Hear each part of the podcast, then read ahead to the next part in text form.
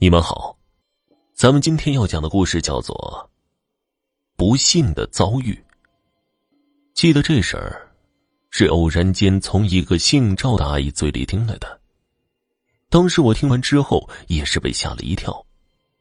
我甚至都没有想到，在这个世界上居然真的存在索命厉鬼一说。可能在听到“灵异的经历”这类字眼后。大家脑子里立刻会浮现出的职业就是道士、阴阳师或是殡仪馆里的保安之类的。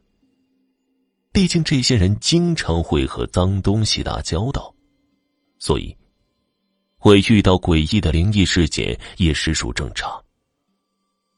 但是大家别忘了，还有一类人因为工作时间的特殊性，也经常会见到灵异的事件。这类人被称为环卫工人。他们每天早上三四点钟，天还没亮的时候就要开始工作。累先不说，更重要的是，他们的工作环境是在城市的街道上。要知道，凌晨三四点的时候会出现在马路上的车辆。不是疲劳驾驶，就是起个大早，精神还没有彻底苏醒的司机，在这种环境下扫大街，危险系数是很高的。而我在之前提到的赵阿姨，就曾在工作的时候被一个疲劳驾驶的司机给撞了，虽然伤势不算严重，但也让她在医院里住了半个月。而怪事儿，就发生在他养好伤。返回工作岗位的几天后，记得那天清晨，大街上雾蒙蒙的，能见度非常的低，人与人之间超过几米的距离后，身影就会彻底被埋没在浓雾中。而且不知道是因为什么缘故，那天早上街道上的路灯总是一闪一闪的。如果说只是一两个灯在闪。可能就会被归结到电路故障的问题上，但是如果整条街的路灯都在以同一个频率进行异样的闪烁，那就有些怪了。今天这是怎么了？闪个没完了，而且还整条街的闪。本来这个话题并没有什么特殊的地方。但不知道是谁最臭的来了一句：“你们有没有听过呀？百鬼夜行，有亡魂过街，路灯就会一闪一闪的。看这整条街的灯都闪的架势，该不会满大街都是鬼吧？哎呀，别忘了，今天可是十月初一呀，寒衣节也是鬼节。”我的个妈呀！要不咱先避避吧。你这家伙，一天就知道自己吓唬自己。这路灯啊，估计就是电路的问题，没啥鬼不鬼的。赶紧干活吧。赵阿姨随口回了一句，然后就拿着扫帚往远处走。虽然赵阿姨嘴上这么说，但心里边却多少有些忌惮。而就在这个时候，赵阿姨却突然看到不远处的大树旁正躺着一个人。这个人浑身醉醺醺的，身上的衣服也是脏兮兮的，头发特别的凌乱，脸上还有数不尽的赖疮，甚至在对方呼吸的过程中，鼻子旁边微微破裂的赖疮还会流出让人恶心的脓水。这种流浪汉。赵阿姨在工作这些年里见过很多，不过，眼前这个人却让赵阿姨有一种说不出来的感觉。可能她心里的这种感觉也和鬼节多少有些影响，因此，现在的赵阿姨则立刻转身准备离开。可就在这个时候，流浪汉却突然说话了。索命鬼，讨债魂，三神罩顶不近身。听了他的话，赵阿姨则本能的回头，却是看到流浪汉现在正用那双布满血丝的眼睛直勾勾的盯着他，嘴巴里还在不断释放着让人胆寒的狞笑。非但如此，流浪汉现在居然还从口袋里掏出了一个东西，放在自己嘴巴里嚼。赵阿姨仔细一看，那被流浪汉吃掉的不是人的手指头吗？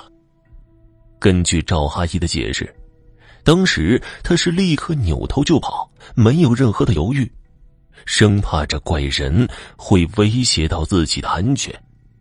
而当天赵阿姨回到家后，就开始发高烧，并且嘴里还一个劲儿的说胡话。非但如此，在赵阿姨精神恍惚的时候，他还一直把手指头往自己的嘴巴里塞，然后他就开始肆意的啃手指头。照顾赵阿姨的家人当时都看傻了，难道赵阿姨就不感觉疼吗？大家现在能清楚的看到，随着赵阿姨嘴巴的不断咀嚼，鲜血则逐渐从赵阿姨的嘴角流了出来，并把被子给染上了嫣红的颜色。从刚才赵阿姨表现出的怪异举动开始，大家就在想办法把赵阿姨的手从嘴里拽出来，但最终的效果并不理想。就好像在赵阿姨的嘴巴里有钩子似的，不论大家怎么用力都拽不出来。这也不是个事儿啊！再不想办法，小赵岂不是要把手指头给咬断了吗？后来，家里人实在是没有办法了，就打了幺二零。而在医生来了之后，便立刻给赵阿姨打了一针镇定剂。等到赵阿姨昏睡过去之后，他们这才把手指头从嘴里抽了出来。当时手指头都已经没有具体的形状了，被咬得血肉模糊，在场的人甚至能隐约的透过嫣红的鲜血看到那森然的白色手骨。在对赵阿姨的身体进行全面检测后，院方给出的诊断是。赵阿姨可能是受到了剧烈的惊吓，所以才导致她的精神有些失控。除此之外，并没有什么其他的病症。所以，在赵阿姨把手指的伤处理好之后，她就随家人回到了家，但从始至终都一句话也不说，一双眼睛直勾勾的盯着大门外，似乎是在等待着什么人。就这么一直望了半个月的时间，突然有一天，一个游方算卦的道士出现在他们家门外，嘴里还念叨着什么“三神照顶”。道士嘴里的话，立刻让赵阿姨想起了那天清晨流浪汉所说的怪词，于是，他立刻把道士请了进来，并把自己的遭遇详细的说了一遍。最后，道士则给了赵阿姨解决之法，并且还把所谓的三神罩顶留在了赵阿姨家，且分文没收。而从道士的嘴里，赵阿姨这才得知，所谓的三神罩顶，乃是在家中布置三尊真神的神像，以此来呼应人身上的三盏神灯。只要家中三神的供奉不断，那么人身上的三盏神灯就会越燃越旺，自然也就不会遇到那些稀奇古怪的灵异事件。至于当天清晨赵阿姨在路上撞见的那个流浪汉，其实根本就不是人，而是一个索命鬼，应该是来讨上一世赵阿姨欠下的债，具体是什么债，恐怕没有人知道。